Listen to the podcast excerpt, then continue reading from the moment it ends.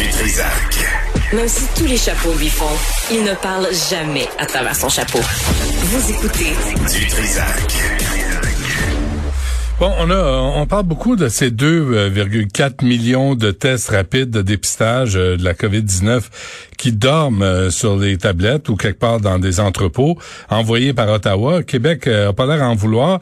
Là, ce matin, on apprend dans la presse qu'il y a un comité d'experts créé par le gouvernement Legault qui recommande finalement de déployer progressivement, prudemment, petit train va loin, pas trop vite, il n'y a pas de pandémie, il n'y a pas d'urgence, dans certaines circonstances, que ces tests-là peuvent avoir une place dans le contrôle de la pandémie.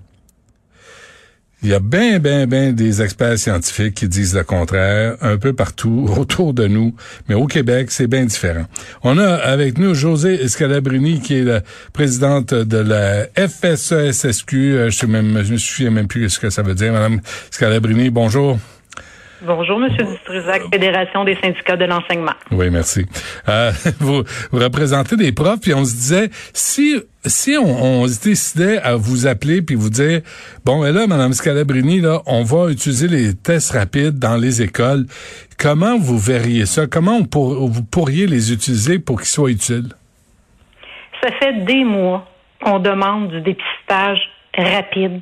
On vient de nous dire que 2,4 tests dorment présentement dans les entrepôts parce que on n'est pas sûr à 100% de ce que ça pourrait donner. Il pourrait y avoir des erreurs. Nous, ce qu'on dit là, c'est mieux que rien, même si c'est pas à 100%. Si ça permet de retirer rapidement des personnes qui sont contagieuses, là, il faut aller de l'avant avec ça. Regardez, les scientifiques s'entendaient pas hein, sur le retour en classe de tous les élèves. Hum. Pourtant, le gouvernement a pris la décision de dire oui, il y a des risques, oui, ce sera pas évident, oui, il va falloir surveiller, mais on les retourne toutes à l'école. Hein? Nous, on a toujours dit, on veut être à l'école. C'est ça qu'on voulait, mais on veut être dans un milieu sécuritaire. Ça, c'en est une façon. Quand le docteur Arruda dit, là, ça prend différents moyens pour s'assurer la contamination puis la propagation. Mais ça, c'en est un moyen. Nous, pour nous, il n'y a pas de logique qu'on s'en soit pas servi, puis depuis déjà un bon bout de temps. Donc oui, s'il vous plaît, le plus tôt possible, envoyons dans les écoles. On nous dit, les scientifiques nous disent là qu'il y a autant de résultats positifs avec ce test-là de la salive que euh, le test par les voies nasales. Alors, go, ben allons-y et oh. permettons de savoir le plus rapidement possible, même quand des jeunes sont asymptomatiques ou des enseignants sont asymptomatiques, que le virus peut se propager. Et oui, comme on a fait, même si on n'était pas sûr de renvoyer tous les élèves à l'école, puis on l'a fait même s'il y a des élèves et du personnel de l'éducation qui rentre au travail euh, la peur au ventre, là, ben, utilisons ces tests-là. Elle est là, la logique, ils existent. Madame Scalabrini, euh, ce matin même, là, il y a une, euh, une étude de Harvard là, qui dit que ces tests sont très, très bons et que si on les utilise de la bonne façon, ça peut ça peut être jusqu'à 80 jusqu'à 100 de d'exactitude. ce qui est quand même aberrant après tout ce qu'on entend parce que le gouvernement du Québec dit que ça peut, peut avoir des faux résultats jusqu'à 30% Concrètement, là, si vous aviez ces tests-là rapides, comment ça se passerait dans les écoles concrètement? Là, il là vous apprenez qu'il y a un petit pit, là, a la COVID. Là, qu'est-ce qui se passerait?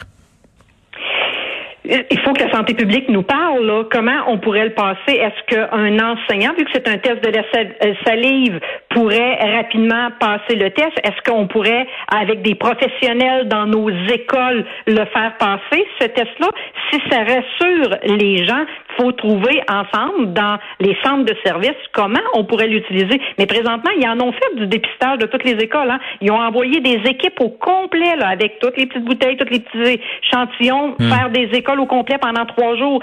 Si Là, on peut envoyer que quelques personnes dans un milieu et les faire passer les tests. Puis si ça nous prend de la formation pour qu'on le fasse, j'ai toujours été contre qu'on prenne euh, la tâche qui nous revient pas.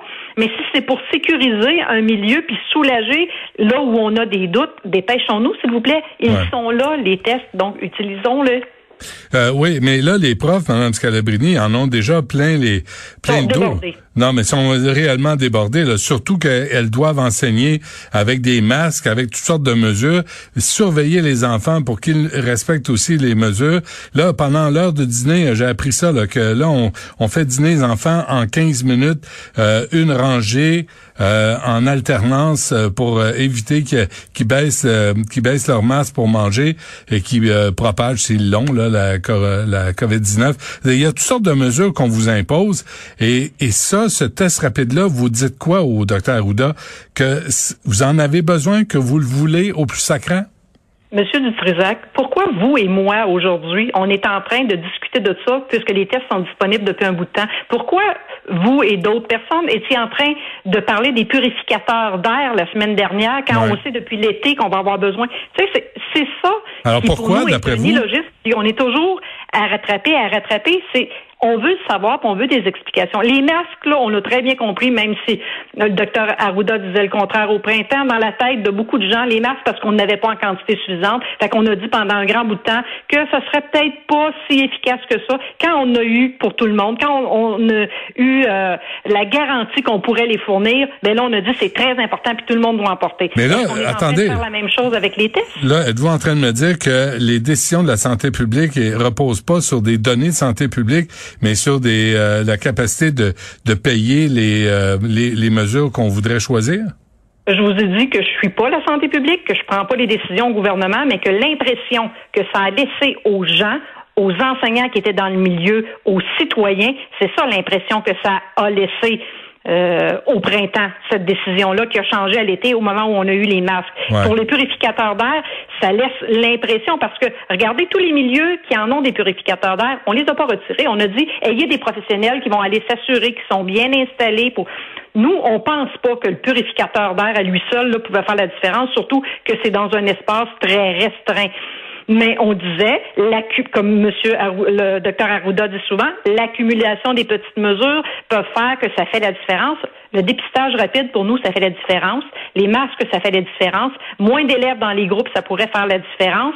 Et euh, moins d'élèves dans les classes pourrait aussi faire la différence, mais ça prendrait une organisation, ce serait plus compliqué, donc ils veulent pas aller là encore. comment vous expliquez que, que le docteur Arruda soit à ce point boqué? On voudrait le comprendre. On voudrait que les gens nous expliquent parce qu'il y a trop de scientifiques qui viennent dire qu'ils sont pas en accord avec les décisions. Nous, on pense que si y avait plus de cohérence dans les décisions, si elles nous expliquées plus en profondeur, ce qu'on comprend bien, là, généralement, on le conteste pas, mais présentement, il y a trop de gens qui ne comprennent pas certaines mesures. Donc, il faut être pédagogue, il faut réexpliquer. Et faut puis un enseignant, c'est un citoyen, là, que qu'il y a dans l'air des demi-vérités. je pense que c'est ensemble là, qu'il faut le, le changer, cette impression-là. Là, pour les tests, oui, on les demande. Oui, ils sont là. Oui, dans nos écoles, ça se déplace, ça prendrait beaucoup moins de gens, ça se ferait beaucoup plus rapidement. Euh, plus vite, on dépiste les gens contagieux et on les sort de là, moins la propagation est là.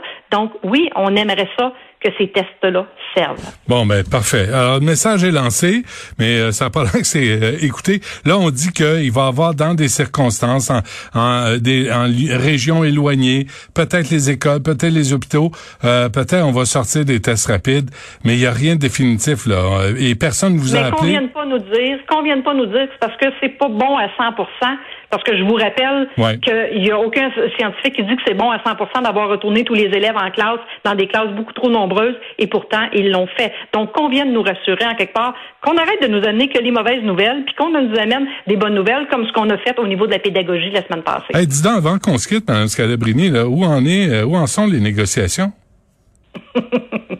quelle négociation. Ah, OK. Bon, ben parfait. Écoutez, on se reparle quand il y en aura. Puis, euh, puis que je voulais... Mais, mais, ça, mais ça urge, les tests rapides, les purificateurs d'air, c'est plein de décisions. Puis c'est pas comme si le Québec se classait parmi les meilleures provinces au Canada en termes de contagion et d'éclosion. On a besoin de prendre des décisions rapidement qui vont rassurer les gens. Parfait. Merci, euh, Madame Scalabrini. On se reparle. Merci, au revoir.